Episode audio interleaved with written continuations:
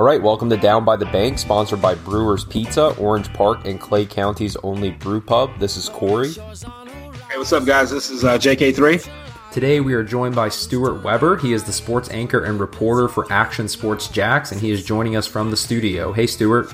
Glad to be here, guys. Always uh, fun to talk a little bit of Jaguars uh, in the dead time of summer. Of course, this next month will be very slow. Yeah, absolutely. And before we get too much into the Jaguars, I know JK3 had a sports related topic that he wanted to touch on. Uh, JK3? Does McGregor actually stand a chance against Mayweather in the ring? I mean, the fight's been set. Are we just going to some type of dog and pony show, or are we going to actually see some type of brawl? I think you're either going to have a, a really, really cool first two rounds, and who knows, there's always that puncher's chance. I mean, literally the term puncher's chance comes from this sport. So you'd, you'd have to say he has a puncher's chance because he can punch people. I don't know if the, the bigger gloves are going to maybe take away from his punching power, but no, I think it's going to be boring and awful and just a, a terrible, terrible fight. That's, that's what Mayweather does. He's a great defensive fighter. If, you, if you're a tactician and you like watching it, it's cool. But I heard this uh, earlier on the radio, and the press conferences are just going to be bananas. That, that's really what what we're paying for here, folks. Is uh, is a lot of trash talk, a lot of fun uh, press conferences. Uh, we'll see how that goes. Yeah, the last fight I remember ordering was the, uh, and they just do a really good job at the marketing at this, um, is Vladimir Klitschko and Mike Tyson. So, uh, same kind of hype was uh, back then for that sort of thing, and I'm not even into boxing. Uh, but with the marketing on this, I'm sure I will also be ordering. All right, well, we're coming over to your house. well, uh, maybe, but since you're the big shot TV person, we'll let you take the higher percentage of the cost if you come over. So, uh, so anyway. All right. Well, before we get too much into the uh, Jaguars specifically, first things first. When I follow you on Twitter and I see you on site at all these press conferences with the pictures that you upload, did they just put those press conference backdrops up like anywhere? Because um, I swear it looks like it's in a different part of the stadium every single time, like uh, the bathroom or you know just just wherever the hallway. So uh, so what's the deal with that? Yeah, we've uh, we've bounced around a little bit here during this uh, this off season session. We uh, we kind of more recently settled in, kind of right outside of the locker room area, just this this little overhang of of the stadium. But we've been in the the north locker room. We've we've been out by the fields. We've we've been in a few different spots. Really, it's they could literally put it anywhere, and and we could do it, and and you wouldn't be able to tell the difference at home. So it's it's mostly just a convenience factor for the, the guys coming off the field since they're all exhausted at that point. Yeah, it's uh, it, it's also man, it's it's pretty cool to see you know cover you know from training camp and and everything else like that. I mean, there's little you know to be said. You know, Coughlin and the the upper brass are kind of keeping it behind closed doors, um, and, and you know with respect to we don't really want to know, give away the, the, the, blueprint of how we're going to, you know, beat the, beat, uh, you know, the Seahawks in the Super Bowl or, or, something like that. But, you know, from a, from a standpoint and a reporting, how do they look right now? I mean, for what you can, can and can't say. Well, and that's part of the thing too, is that right now there's really nothing to hide, uh, to be honest. Uh, this is the time of year when, and I believe Coach Marrone said it, you're, you're practicing how to practice. That's, that's really what they're doing right now. They're they're learning how to practice with each other, what what the practices are going to be like. Uh, they're not doing any you know specific things that are really getting you ready for a specific team here or there. So from our vantage point, what we're able to see, and and obviously, you know, we're not allowed to record and all the different segments. Really, anytime they go into a a, a team segment, we're we're not reporting it. We're we're able to be there and observe, but uh, like I said, I mean, you really can't pick up all that much from from what you're watching just because of the fact that uh, they're not wearing pads. They're not at full strength for one. You don't have either of your safeties out there, uh, right. so it, it's really difficult to to tell. Sometimes you can see if maybe maybe a guy looks a little winded, maybe a little out of shape, and and they made no secret of it that Branden Albert on Tuesday was a little out of shape, which is what you'd expect from a guy who took six months off. But he's a veteran. You, you expect when training camp comes and when we're actually reporting it and when, you know, the, the camp battle starts to begin, then, then you can really kind of pick some things up and, and see what you want to see and, and really start to gauge what's going on with the team. You know, JK3, he brings up a good point about the secrecy aspect. You know, Marrone's a pretty straight shooter, but in terms of access and ability to cover the team, you know, would you say there are significant differences between the access and information that you get with Marrone versus the uh, prior regime? That's an interesting question. I will say this. Uh, Doug Marone and Gus Bradley are two completely different human beings, and it doesn't take a genius to know that. But uh, I will say we are able to, to gauge some, some good stuff out of what, what Marrone tells us, whereas uh, maybe Gus would kind of skirt some issues a little bit more. If if it's something that Marrone wants to talk about, he'll he'll talk about it. And he'll he'll explain it to you in a pretty good in depth kind of way. I I know that he likes to go on really long answers. Uh, just by looking at transcripts, you can you can see that he goes on some some uh, some pretty long answers. But it, as far as the covering it this time of year goes, uh, I would say we, we've had a little bit less access in, in the fact that we haven't been able to get open locker room, which for us, open locker room is is an interesting thing because then you can you get in there and you know if there's 50 guys there, you can get anybody you need and uh, you can do that sort of thing. Here they've kind of given us a player or two each day, plus Marrone a couple times a week, and then if we want to schedule somebody on the side, we're able to do it. So uh, while it's kind of been a little more restricted, at the same point, if you need something, if you want to go down a specific road, have a specific angle, you're still able to do that because the, the PR staff we work with is uh, very accommodating in that way. Yeah, that uh, one of the things that I've noticed in listening to uh, Doug Marrone's, uh, you know, press conferences, whatever they put out on Jaguars.com, and comparing it to whatever they put out on a, on, a, on another site like you know Big Cat Country or anything else like that. You know, there seems a lot of like there's a lot of uh, people trying to go into what he actually means when in actuality he's actually saying what he means um, as opposed to the previous regime, we're always getting better. We're doing this. We're doing that. We're getting these guys here. We're getting these guys there. Um, and from what you're reporting and seeing, is it kind of just basically he's giving you what he sees and what he says, and that's what he's he's taking it as a literal context?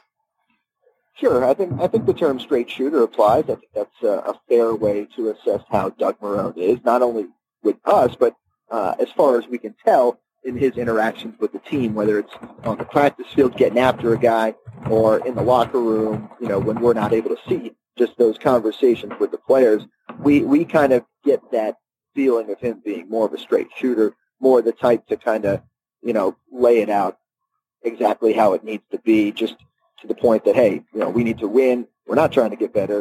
Uh, this is what you need to do to get better. That we feel now, not necessarily saying the other regime wasn't giving people how to get better, but they didn't get better. Uh, so it, it's just, but but with Doug Marrone, you, you really get that sense that he he's not gonna he's not gonna skirt an issue. He's not gonna dance around something. He's gonna give it to you straight and tell you how he feels. You know, you mentioned Branden Albert earlier. Um, you know, he finally reported, so that's good. Uh, evidently, he struggled a little bit and uh, may, maybe out of shape, which is not too uh, entirely surprising. You know, missing that much time. Uh, but Marrone's made it pretty clear. It seems like that he's not going to just be able to walk in and be the starting left tackle, you know, just right off the bat. So, are the contract demands over? You know, what what's your your analysis of the situation with Albert at this point now that he's with the team? Sure. From from what I got, the the sense I got from this press conference, it's all over. He's he's he's here. He's ready to go. He's he's on board. He's part of the team. He's ready. He's you know making the play to see if he get a better contract. Heck, look at what Joko got for for Pete's sake. I mean, right. he he saw that money being given to these people that he knows better than, and so him and his agents thought, you know, let's see if maybe we can get that.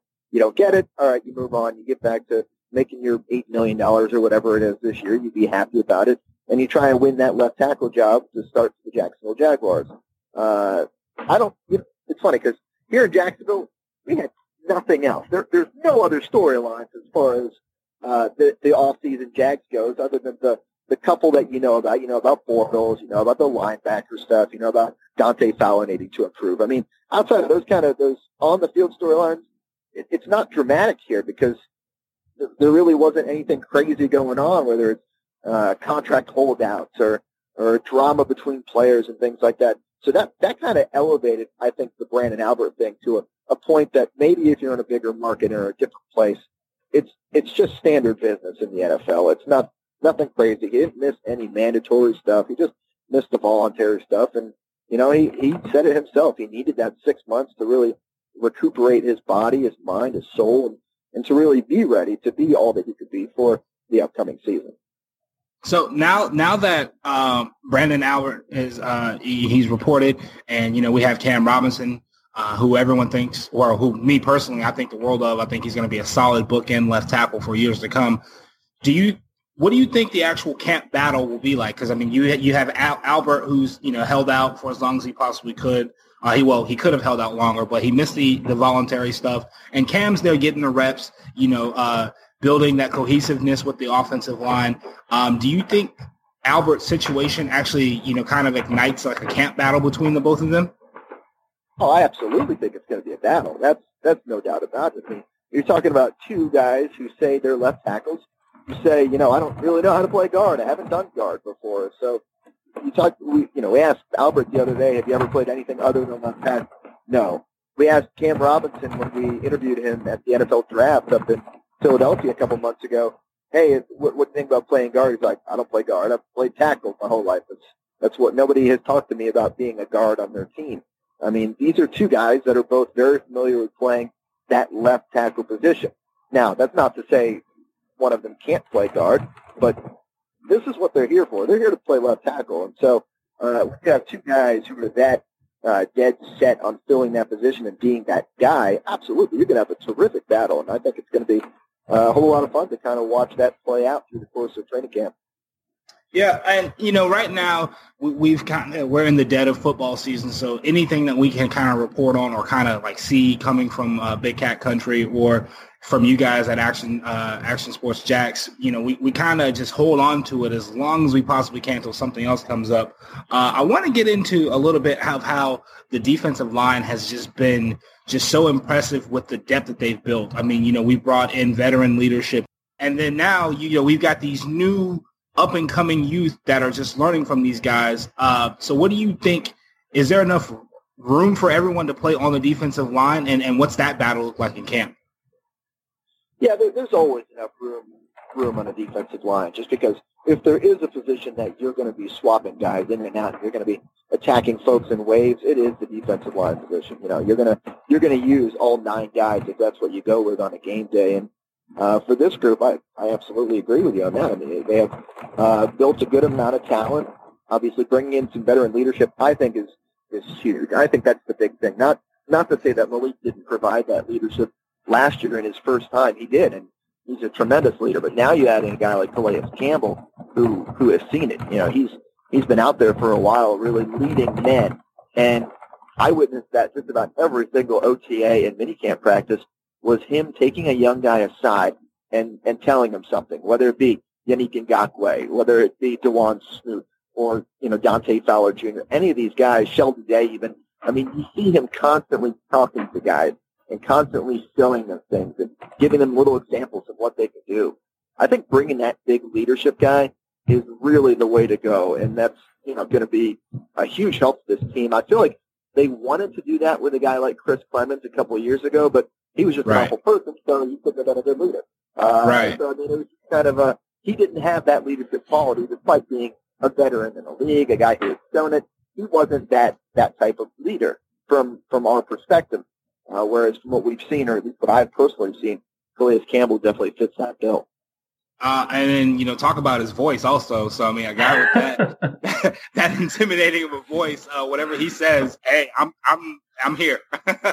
he's got the voice and he's got the the frame for sure. But uh, such a nice guy. Our conversations with him have been uh, have been good. He's he's certainly uh, a character and, and a guy who Jags fans will absolutely fall in love with this year kind of a follow up to the Calais Campbell uh, press conference uh, in that you know basically he had mentioned that Dante Fowler was one of the best uh, athletes on the defensive line, maybe the whole defense actually. He, he might have said, and you know we actually interviewed Cliff Avril on our last episode, who said that he was specifically working with Dante Fowler, uh, that he had reached out and was trying to uh, to help him improve. So you know with one year under his belt um, the the work with other uh, star athletes at that position in the league, and the veteran leadership that he now has. You know, do you think this is a turning point for him in his career this coming season? Well, that's the thing. I mean, I mean, what you said is what we know. We know he's an athlete. We know he's a freak out there. We know he's got the speed, the size, all those sort of intangibles. It's the other stuff that we want to see. We want to see the the grasping of a playbook, the ability to make moves and past, past an offensive line. It, it's the beyond physical stuff that is what we want to see to see if he can make that jump in year two. And, and we straight up asked him. You'll see that interview Saturday night on actually Sunday night on Action Sports Jax Prime Time. Uh, you'll see our one-on-one with Dante Fowler where we, we literally asked him, hey, is this year two or year three for you? He said year two. Technically, it's year three, but it's going to be his second year on the field. And so we took some time and kind of looked at some comps of just guys going from year one to year two as far as sacks total go. Uh, you, you look at them and, and you look at Vic Beasley goes from four, which is what Dante had, by the way, his first year, to 15 and a half. Uh, you look at Markus Golden, who goes from four to 12 and a half. Khalil Mack in his first year went from four to 15. So you, you do see that jump from guys who maybe got four their first year, but then they were able to explode out onto that scene. Now, am I saying Dante Fowler is going to go out and have double digit or 15 sacks? I'd like to see it happen. I I don't know if it will, but you certainly want him to be that disruptor, be that guy who can make a quarterback, you know, second guess what he's going to do with the ball once he drops back. So Jags fans all certainly hope they see it. I know the people inside the building hope they see it. Uh, we will see. I mean, that's another one of those wait and see kind of things, and and we're hoping all this this work in the off season really pays off for Dante. Yeah, I'm definitely optimistic. I mean, I heard Malik Jackson on the radio, and he was talking about the cohesiveness that they have uh, in that in that group, and that Fowler and Ngakoue are pretty close and, and, sort of drive each other. So, uh, so I think that'll help quite a bit. But as far as sack prediction, what are you thinking? I mean, I'd like you to make a prediction. What, like 15 or something? uh, 15, 15 seems a little high for me for for Dante. I I don't maybe see him making that giant jump like like those other guys did. Yeah. But I think if he gets nine or ten, I think we'll be happy. I'd I'd probably say eight or nine is what what I would guess, just because he's going to have a lot of other guys who are making those plays as well. I mean, you expect Ngakoue to improve on a terrific rookie season from him. Um, you have Calais coming in, getting those reps, snaps. Uh, so, so I'll say, I'll say eight or nine. Uh, and I think I'd be happy with nine if he gets nine. It, it depends on how much he's out there and playing. Cause like we said, it's a rotational thing and the waves and we'll see. I mean, if he, if he's able to make a difference on that defense, the number will mean a little bit less. And kind of shifting back to the offense, you know, speaking of Marrone in the press conference, you know, he mentioned basically that if you turn the ball over, you're not going to be the starting quarterback for the Jaguars. So, you know, what did you take that as? Was that a direct uh, message to Blake, or was that just kind of a, a general message uh, overall? It is something that has to be cleaned up, but in no way do I think Blake Bortles will not be the starting quarterback in 2017. I'll say that. I mean, Obviously, he, he has to cut down on, on the turnovers. That's that, that's a clear a clear fact for us. We, we all know that. Maybe less so the turnovers, more so the the killing turnovers, the ones that just are brutal and and really you know take you out of the game. Those are the ones he has to get rid of. But let's face it, 2017 is Blake's season. They're not they're not going to get anything by going to Chad Henne or Brandon Allen. Uh, that that's not going to do anything for the team. This is his year to prove whether he's the quarterback of the future or whether he's not going to get that option picked up for next year. I know it's technically picked up, but they can just kill it if they want to. So as Blake has to improve, I, I think that you know the, the Allens they have to improve also with him because you know it's kind of like one of those things where a lot of the balls you know, some of the interceptions that Blake has thrown have been off hands or, you know, should have been catches, tip balls or whatever. Um, with the addition of Dede Westbrook, you know, where do you think this wide receiver, uh, wide receiving core, uh, you know, kind of goes from here? Yeah, I mean, they've been a young wide receiving core for a couple of years now, and, and they've been really successful while doing that. And they, they're still relatively young. I mean, all these guys are on rookie contracts other than like Arrelious Benn, who's uh, been around the league for a little bit. But uh, you talk about these young guys who have performed so well uh, in the younger stages of their career, and now they're starting to hit that, you know, year four, year three, year five, all in that range to the point where you're starting to uh, see that next contract. Obviously, Kern's got his, but now A-Rob and Marquise are both looking at it as this. This is a big year for both of them. Obviously, in, in contract years, unless it gets you know sorted out before the season starts, both of those guys are are possibly playing their last year as Jaguars. So they have that motivation. They have that uh, that idea in their head that you know this is this is the time we absolutely have to perform. And I think adding adding a guy like Dede Westbrook will certainly help. Uh, uh, you know, everyone knows about his off the field issues, but this guy's a player. This guy can can certainly play. And you look at all the Biletnikoff Award winners we're stacking up on this team now, and you got to be pretty happy about having that that uh, aspect on the team with, with Marquise and Dede and guys that can play. You know, guys that can really catch it. Uh, the interesting thing we, we talk about them being young guys. I'm really, really excited to see what Keenan McCardell does with this team as the wide receivers coach. To have him coming in and to be able to impart his wisdom on them. Uh, Jerry Sullivan, terrific, terrific wide receiver coach, great technician of the game, been doing it forever, and certainly taught these guys a lot of things. But you're talking about a guy who's 60, 70 years old, uh, hasn't played in a long time. If, he did play, I'm not sure if he played 40, 50 years ago, but you talk about Keenan McCardell, this is a guy, who, you know, who's done it, who's done it at that huge stage, done it in the same stadium that they're at, and really can, can impart you know what he did to be successful. You, you never know if it's all gonna if it's all gonna transfer over. If a guy who's who's done it is able to teach it to other people, but at the same time, it can't hurt to have that experience and that knowledge in that receivers room. Yeah, I, I, hear you, man. That's one of the things I'm really excited about is to see, you know, what kind of, you know, c- kind of quirks and things that he can do to help these guys get over, get open in coverage. I mean, you know, one of the things that I've noticed is that A Rob just when he gets double cover, covered, you know, he's literally invisible.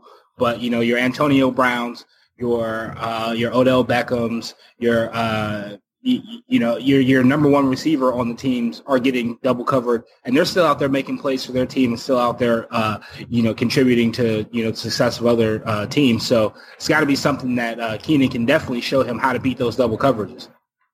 Yeah, no doubt about that. Uh, and Allen Robinson, you know, he he suffered as Blake suffered last year, and and so did some of the other guys. Obviously, Marquise stayed healthy, and that was why we could finally see what he was able to do. But uh, the Allen, they they both struggled because of because of partially because of how Blake struggled, but uh, you know that that can affect your game as well, how it goes, and uh, certainly you you expect them to have that bounce back year if if the quarterback can can get it together and throw them the ball because you know they need Blake to do well in order to to be able to put up numbers, to be able to catch it and run with it, do do all they need to do to be successful. That's the key. Yeah. So so one last question really quick and we'll let you go, man. Thanks a lot again for your time tonight. But as uh, Marrone did mention, uh, he wants to be a running running team. I can't really quote him, but uh, I think he said he wanted. He said he wanted to have... run the ball every single play. yeah, that, that's it. So as uh, as we kind of you know transition to how good the uh, or how we need our running backs to you know uh, be as as much as a threat as the offense, or excuse me, as as the quarterback uh, because you know the running the ball does open up play action and other things like that. Um, what kind of competition will we see from uh, you know F- Fournette and Ivory, and how does that running back position look so far? I think you drafted Fournette where you drafted him because you expect him to be the guy, uh, and they won't tell you that. They'll tell you that you know we we're gonna you know have him compete, do this and this and this they drafted this guy at that position because they expect him to be the guy. I mean, you have to if you're going to take a running back that high in the draft. Uh, you need to expect him to go out there and do what Zeke did. That's, I mean, obviously it's an unfair comparison, but that's the comparison he's going to get. You're talking about a, a team that that wasn't so good that then became good after you drafted a running back. The one difference, well, that would be the offensive line. You look at the Cowboys; they have the best offensive line in the NFL we have question marks. We we don't know who's starting where at any of the positions right now, except maybe Parnell at right tackle. Outside of that, we don't know if Linder's going to play center, if he's going to play guard. We don't know if Cann's going to stay at guard. We don't know who's going to be the left tackle, who's going to be the left guard. We have a lot of question marks on the offensive line, and the offensive line is so important to that running back position to open up holes for whoever it is, whoever it is that ends up in there it, it's it's interesting to me just how similar you talk about maybe a Leonard Fournette and a Chris Ivory are, and T.J. Yeldon has really kind of been forgotten in all this. Just one because he hasn't been available for part of the year, the OTAs and the mini camp. He's been working off on the side uh, with the other quote unquote injured players. We can't tell you how injured they are because yeah. we're not getting any answers on that. But uh, you know, we, we don't know how how that's going to shake out when you're talking about guys who have such similar skill sets in Ivory and Fournette. Uh, but at the end of the day, if you ask me, I think I think Fournette's the guy. I think he's the one that they're gonna they're gonna have in there as much as possible and and really try to rely on him, fair or not fair as it is, to to help take that pressure off of Blake and make this team successful offensively. Will Fournette shaving his beard affect his performance this year? It's Florida. you can't have you can't have that giant beard. I don't know how he had it in uh, in Baton Rouge. I mean, that's it's just as swampy down there as it is over here in Florida. All right, Stuart, we really appreciate you being on the podcast today. Again, be sure to follow Stuart on Twitter. He has a lot of great insights on there, not just about the Jaguars, but about you know Jacksonville sports in general. And um, we're going to put that uh, handle up in the podcast description. So thanks for joining us tonight from the studio, Stuart. We really appreciate it, and continue to keep up the great work on Action Sports Jax. Yeah, not a problem, guys. And uh, yeah, be sure to tune in to prime time. I usually anchor the Saturday night shows at 10:30 on Fox 30, 11:30 on CBS 47. We do it every Saturday and Sunday all year long, and we give you the most local sports in town. So uh, keep it locked with us. We're your official Jaguar station this fall. So should be a fun 2017. Whether you're a world class athlete or a podcaster like me, we all understand the importance of mental and physical well being and proper recovery for top notch performance. That's why I'm excited that Unifyd Healing is sponsoring podcasts on the Blue Wire Network. Unifyd Healing is a new and super innovative global network of wellness centers powered by Energy Enhancement System, or EE System. If you haven't heard of the EE System yet, then you'll want to listen up. This technology promotes wellness, deep relaxation, purification, and rejuvenation. Wherever you are across the globe, access to a center is easy and affordable. Interested in experiencing the EE System technology for yourself? Go to unifydhealing.com slash bluewire to learn more and find a center near you. That's unified, U-N-I-F-Y-D, healing.com slash bluewire. No material or testimonials on the Unifyd Healing website are intended to be viewed as medical advice or a substitute for professional medical advice, diagnosis, or treatment. Always seek the advice of your physician or other qualified healthcare provider with any questions you may have regarding a medical condition or treatment and before undertaking a new healthcare regimen, including EE system.